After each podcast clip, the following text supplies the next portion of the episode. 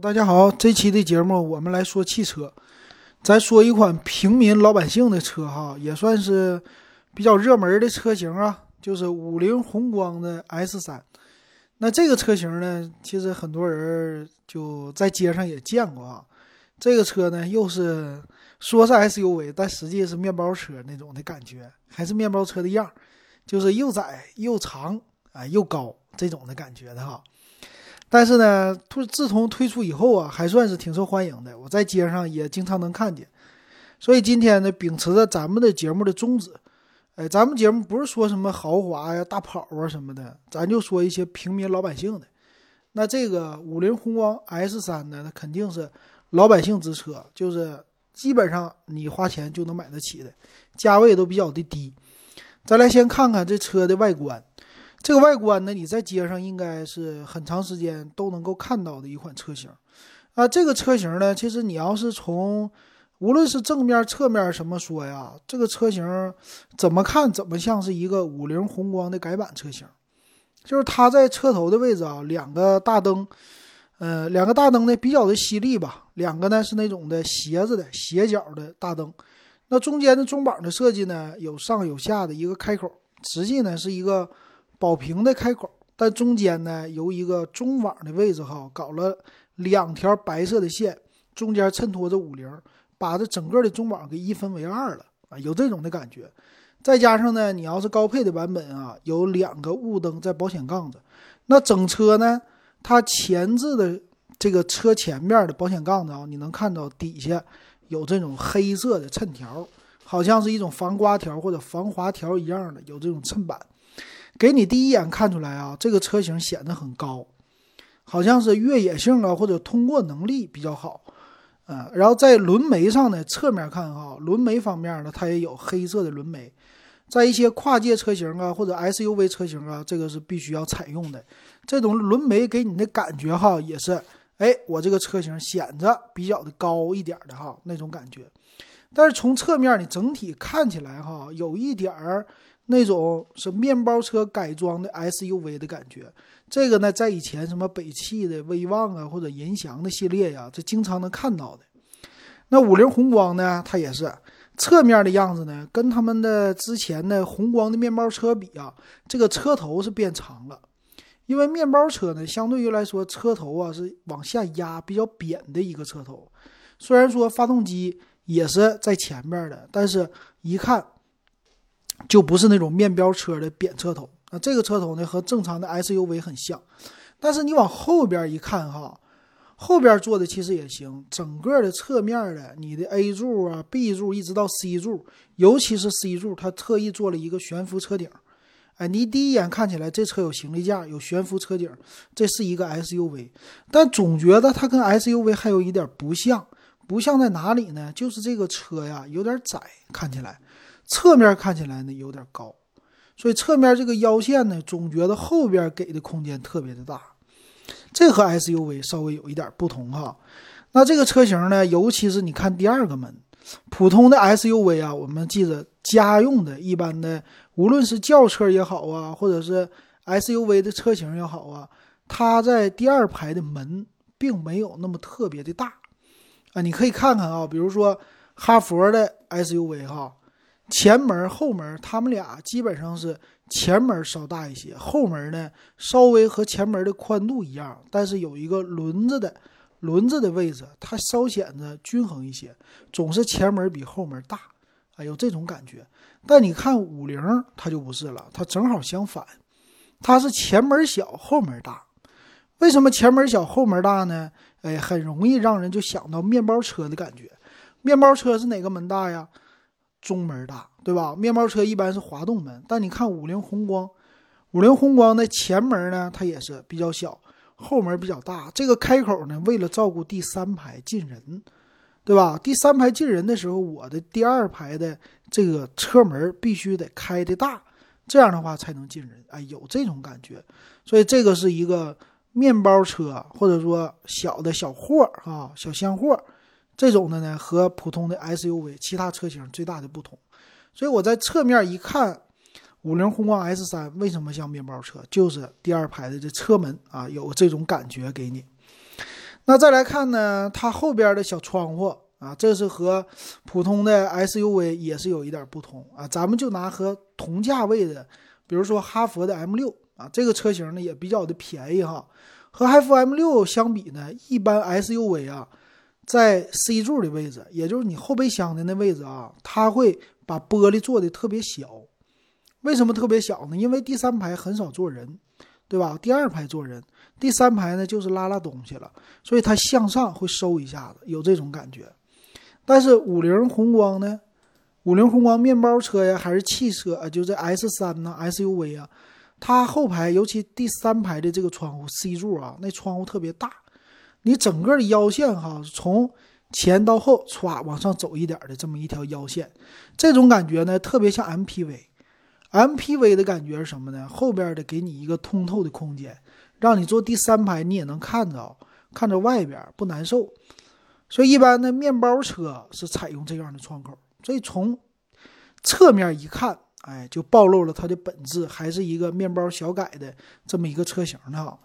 那再来看这个屁股背面的车型，背面的车型呢和传统的 SUV 相比起来哈，它也有一些自己的特色，比如说显得它背面的车身呢显得特别的高啊。它的上边的话呢，其实你这个屁股啊，我的感觉哈，就是五菱宏光提起来了。就是五菱宏光的屁股翘起来了，有这样的感觉，啊，这个为什么呢？就是它的黑色的后保险杠的那个衬托，那个呢特别的厚，显得特别的高，然后整车呢给你的感觉哈，就往上那种的感觉，所以我总觉得呢，它和传统的 SUV 比起来，它有点太两边太窄了，上下呢就显得高，所以有一点点的不协调。啊，这是五菱宏光 S 三和一些传统的 SUV，我觉得最大的一个区别了。所以我总觉得它稍微有那么一点点的这个造型方面啊，不是那么特别的顺眼或者特别的对称那样的感觉。不知道大家有没有哈？这是它的一个外观。那咱们走进车内看一看它里边，那里边呢这就不用说了，里边做的非常好，让我想起来了谁呢？宝骏的五六零的感觉。当年呢，我想买车的时候去看宝骏五六零，一坐进宝骏五六零哈，当时我记得是，呃，那个叫什么燕飞，什么来的？那个音响，啊，一看着，整体的感觉哈，一坐在车里边就有一种比较豪华的感觉，所以这个 S 三进去呢，让我一下子想起了宝骏五六零，啊，也是有那种特别的精致的或者豪华感。啊，第一眼的上眼的感觉啊，当然了，这里边肯定中控啊，啥啥啥的这些很多都是塑料的，但总觉得呢，哎，这个造型不错，哎，现在的其实宝骏的七三零啊，啊这些车型都有这样的，比如说方向盘，它是一个三辐式的方向盘，中间一个五菱的 logo，但这个 logo 呢做的也是银色的，特别好看，两边呢高配的版本啊，方向盘是多功能的，并且呢，无论是它的按键呢。呃，它的定速巡航这些的特别多，这些按键哈看起来很好，并且呢，仪表盘呢还是一个液晶仪表盘，是哪种液晶的呢？就是仿液晶的啊，就是电子的那种的感觉哈。那你再来看中控，中控的位置呢有一个大屏导航，当然这个屏呢也就比你的手机大一点，并不并不是那种巨大的屏，但是它的位置好，它是正好是摆在上边的。你说宝马、奔驰、比亚迪，对不？奔宝马、奔驰、比亚迪啊，咱这么说，他们呢都流行往上放屏啊。这个屏其实放这位置，我觉得挺好的，让你直接一抬眼就能看清很多东西，操作起来也比较方便。而且呢，屏下哈是空调的出风口，这空调出风口放在这儿挺好。那最有意思的、再精致的是，中间给你放了一块计时的表。咱知道，在汽车里边，要是放一块计时的表，就显得那高档劲儿老厉害了。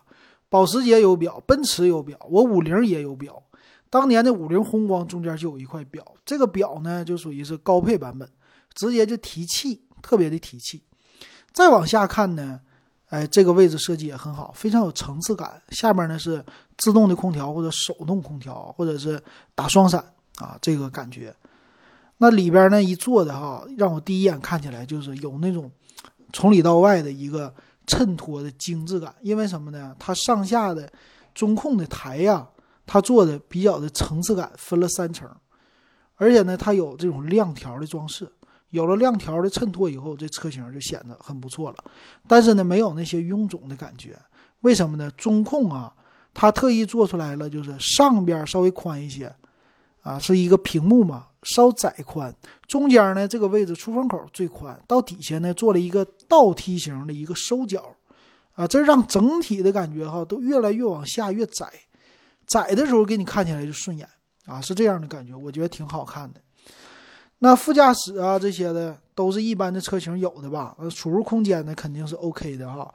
所以整体呢，它里边的搭配啊是黑色、橙色、银色这么一个颜色的搭配啊，层次感做的非常的到位啊，这一点非常的好哈。这是中控的位置。那到了座椅这区域呢，那就不用说了哈。座椅像这种车型的空间肯定上下的空间是非常好的，但左右的空间呢，我们只能说是一般了哈。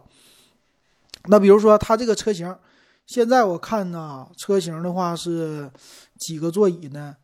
嗯，来看看它的车型的介绍啊，它是有呃五座的五座的这个车型吧，然后再高一些的七座的，好像没有谈到，那没有谈到有七座版哈，都是五座的这种版本。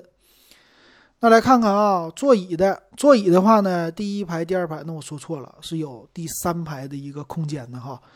啊，一会儿详细参数给大家说。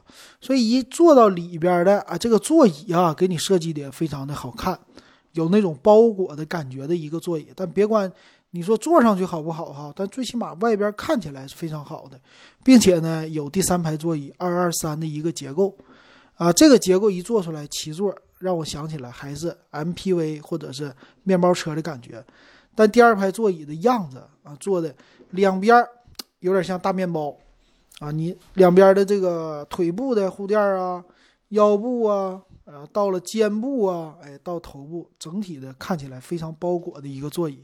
但毕竟价位在这儿呢，哈，你要指望它给你包的有那种什么埃尔法、威尔法的感觉，那是不可能的哈。那第三排座椅呢？它是可以打开，可以放倒。那你就算是打开第三排座椅之后啊，你后部还有一个放大行李箱的空间。所以这个车型哈，就算坐七个人，呃，应个急的话，整个的空间再拉点东西也是足够的。那平时你要不坐人呢，你就拿它当一个面包车啊，这后边的进深呢也是非常大的，并且呢，这个地台。呃，不算是地台吧，后边的座椅啊，你平铺的话，它能算是一个还不错的平铺的一个地面的感觉哈。所以这样呢，我觉得，呃，里边的空间还是给的非常的足的这种的感觉。那当然了，跟其他的车型比一比，比如说，呃，长城的，还是说拿 M 六比啊，因为他们俩的价位确实有一点像。那 M 六这个车型呢，肯定就是五座版本了。跟这个比起来，哈，从设计的内饰的这种精致的感觉，我倒是觉得五菱是更胜一筹的。那长城的 M 六呢，虽然说也算是更新了一下吧，但是里边一看起来还是非常传统那种老式的 CRV 啊，或者是哈弗 H 六的那种的感觉啊，就看起来中控特别的臃肿啊，并没有五菱的第一眼的那种感觉，哎，比较灵巧，哎，比较细那种的感觉哈。这是车内的中控和座椅。那最后呢，咱们就简单的介绍嘛，因为这车型咱也开不了，那咱们就说一说呢它的一个详细的配置，看看这配置咋样，还有售价。那来看看吧，它车型呢是都是一点五升的发动机，但是发动机的类型呢有自然吸气和涡轮增压的，哎，一点五 T 的。那这个自然吸气的版本呢，有国五、国六的哈。呃，国六的版本呢，国五的版本都是在马力方面都变小了。比如说，呃，一点五升自然吸气的是在国六版本呢就九十九马力了，然后一点五 T 的呢是一百一十二马力了。啊，不对，一有高功率发动机哈，说错了，一点五的自然吸气还有一百一十二马力的。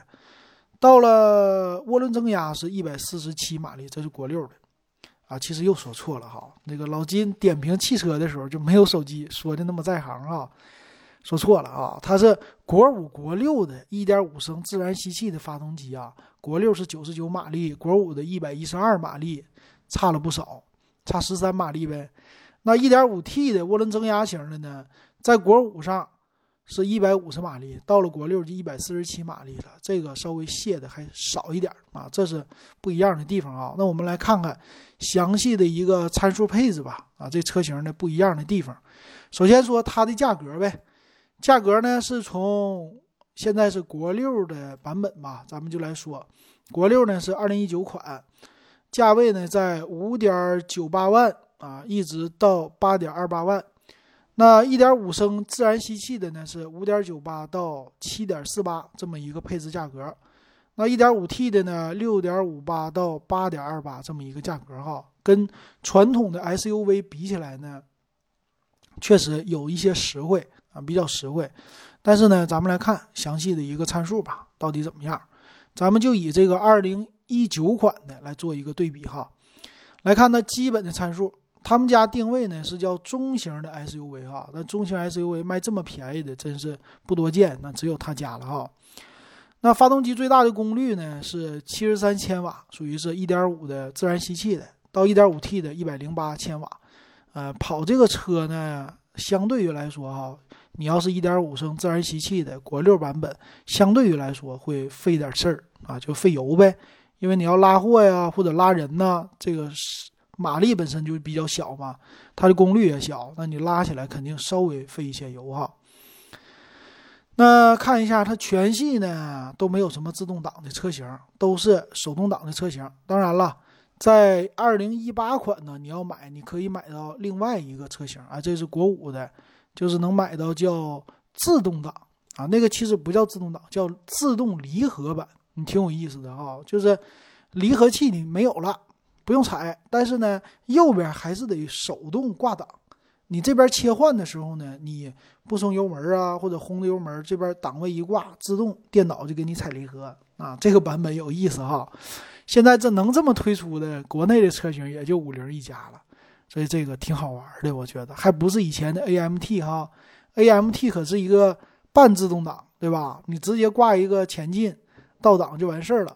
它这个不是，你这个六档你还得自己挂，一档、二档、三档、四档到六档，啊，你这个档位挂完了以后，这车自动升档，所以这两个还是有点不同的。那你看他家玩的玩四种，普通的手动挡、自动离合版、AMT 版，还有一个 CVT 版啊。你看看啊，这个五菱啊、宝骏呢，玩这些成本玩的特别的溜哈。那来看车身的一个尺寸吧。车身的尺寸呢，长度只有四米六五，啊，跟普通的轿车比起来也都不是太长的这么一个车型。宽度呢一七三五，相对来说啊，这宽度还是比五菱的宏光稍微宽一些的啊。有这种的，我来看一看啊，五菱宏光啊，咱们比较喜欢的这车型拉货的，它的宽度怎么样啊？因为他们两个呢。比较适合做一个对比，宏光 Plus 呢倒不太适合啊，因为比较大。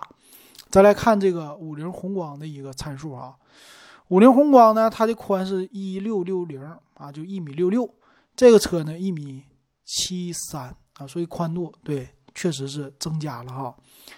那车长呢，五菱宏光它也比五菱宏光长，五菱宏光呢最长的是四米十二，嗯，这个车型长。再来看高度。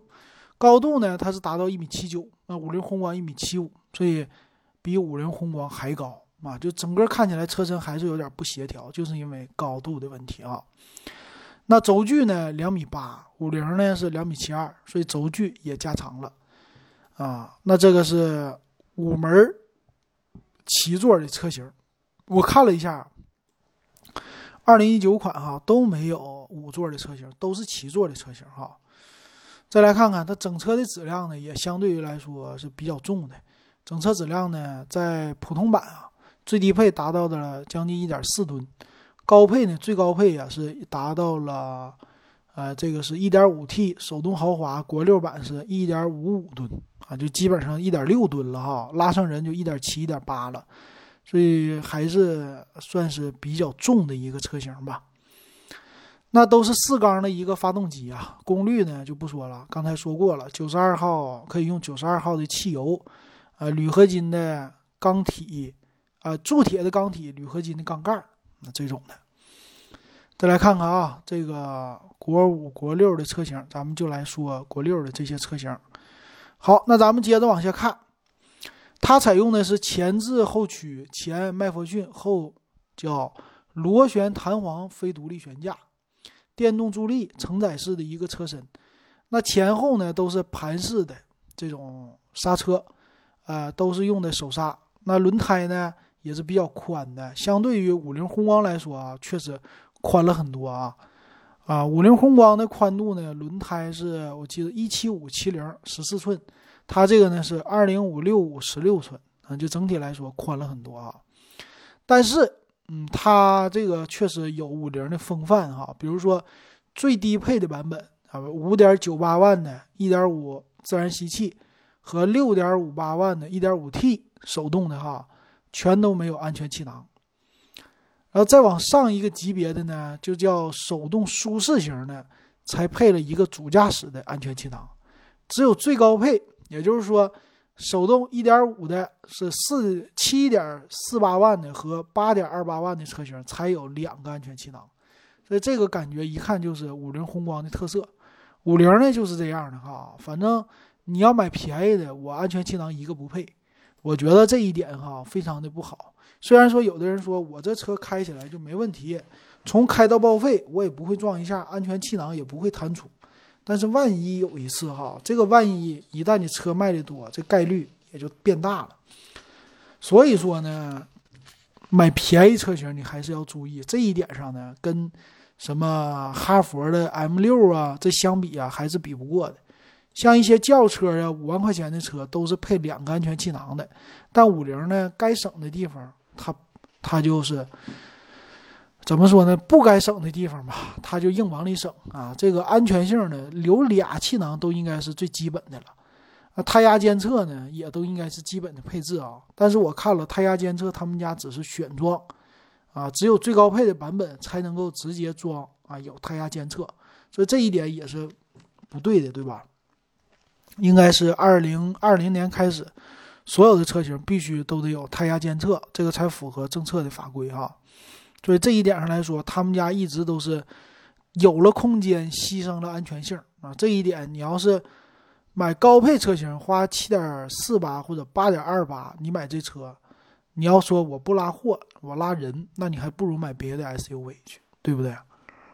那全系呢？看啊，ABS 有了，但是只有最高配的 1.5T 手动豪华8.28万的版本才有什么呢？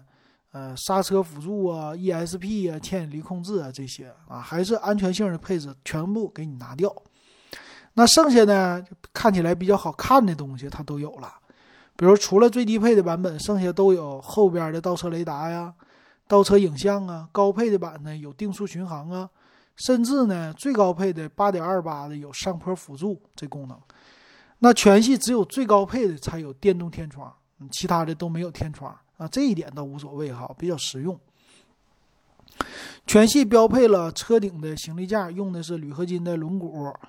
那电子防盗呢？最低配发动机电子防盗竟然没有。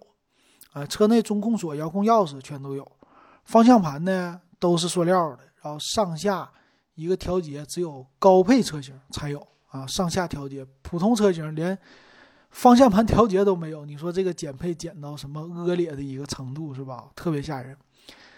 然后高配有多功能的方向盘啊，行车电脑显示器呢也是高配有彩色，低配呢是单色的，甚至还没有啊 这种的。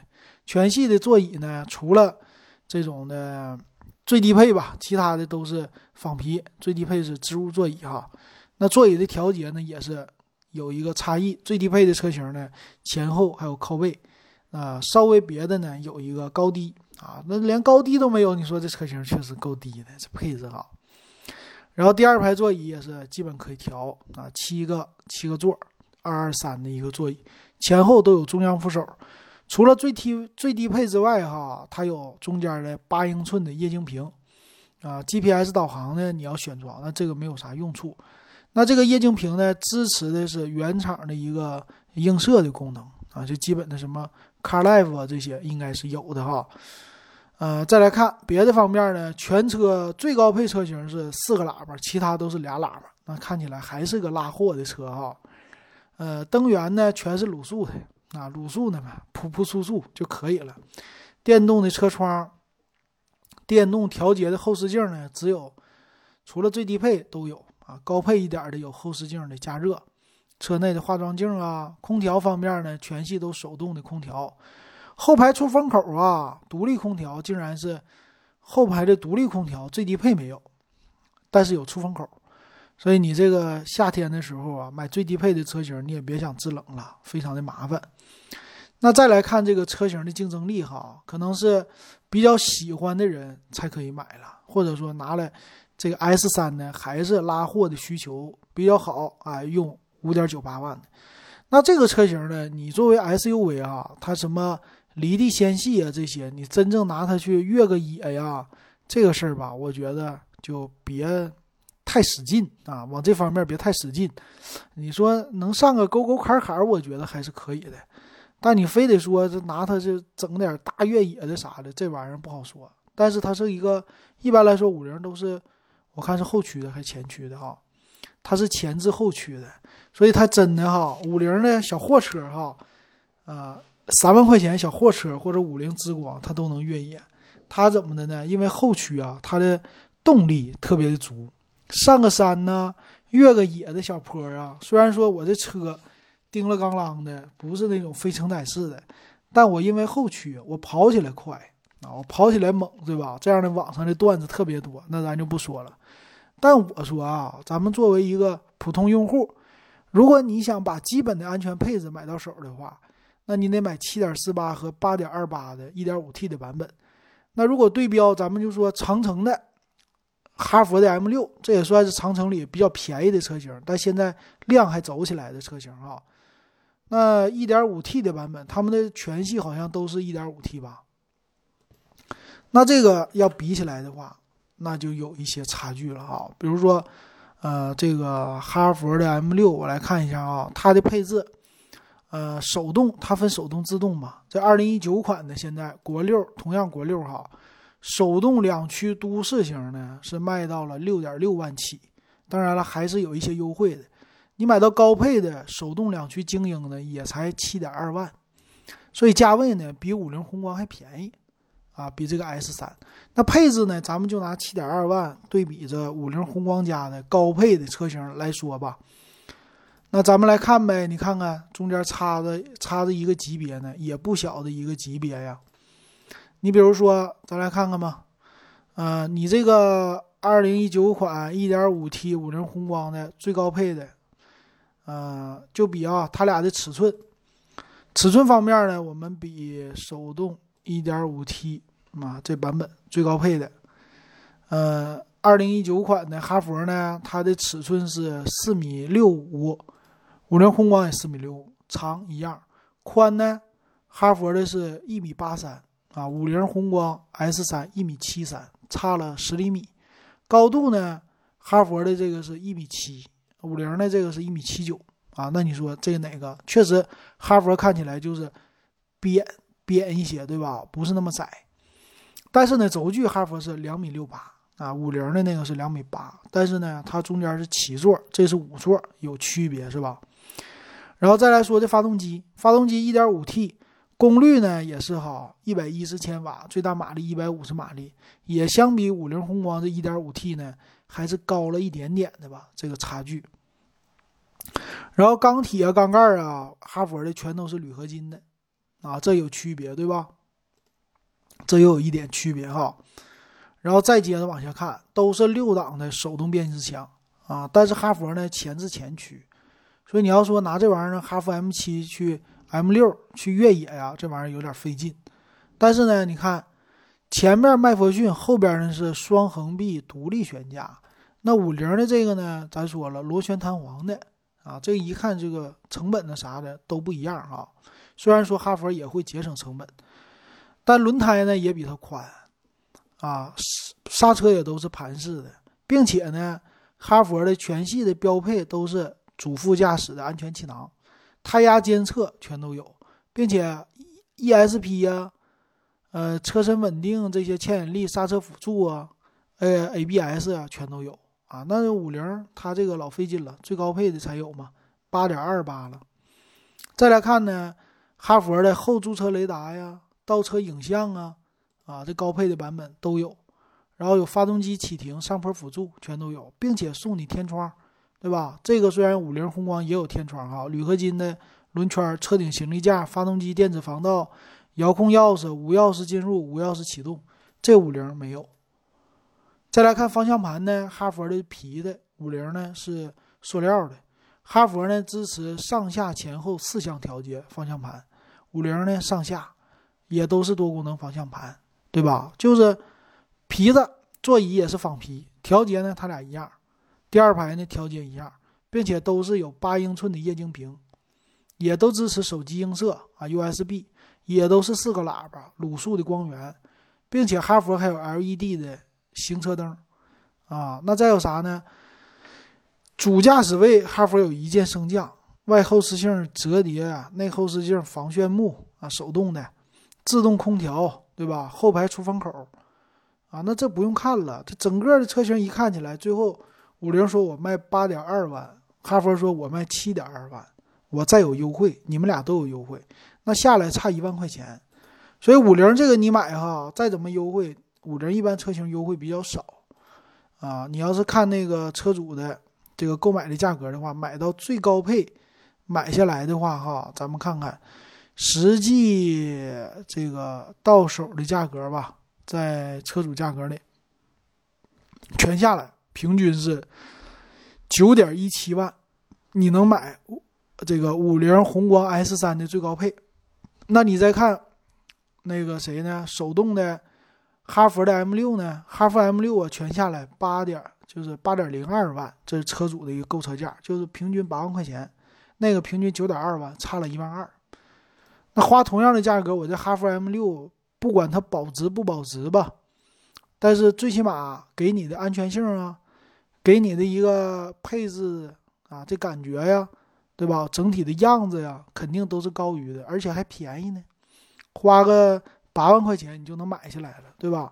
这个其实哈佛已经把一个 SUV 啊卖到了一个轿车的价格了，对吧？一个轿车你基本上买这样的配置的帝豪，帝豪的话差不多也是这个价位。啊，手动挡的车型哈，所以我觉得宏光 S 三呢，这是什么用户呢？就是想拉货，还想呢要的外观想越野一下，但主要的应该是拉货和少拉人这样的情况下，他会选择五菱宏光 S 三，还有可能是之前是五菱宏光的车主，对五菱的品牌非常的信任，觉得这品牌很好，那我呢继续来买。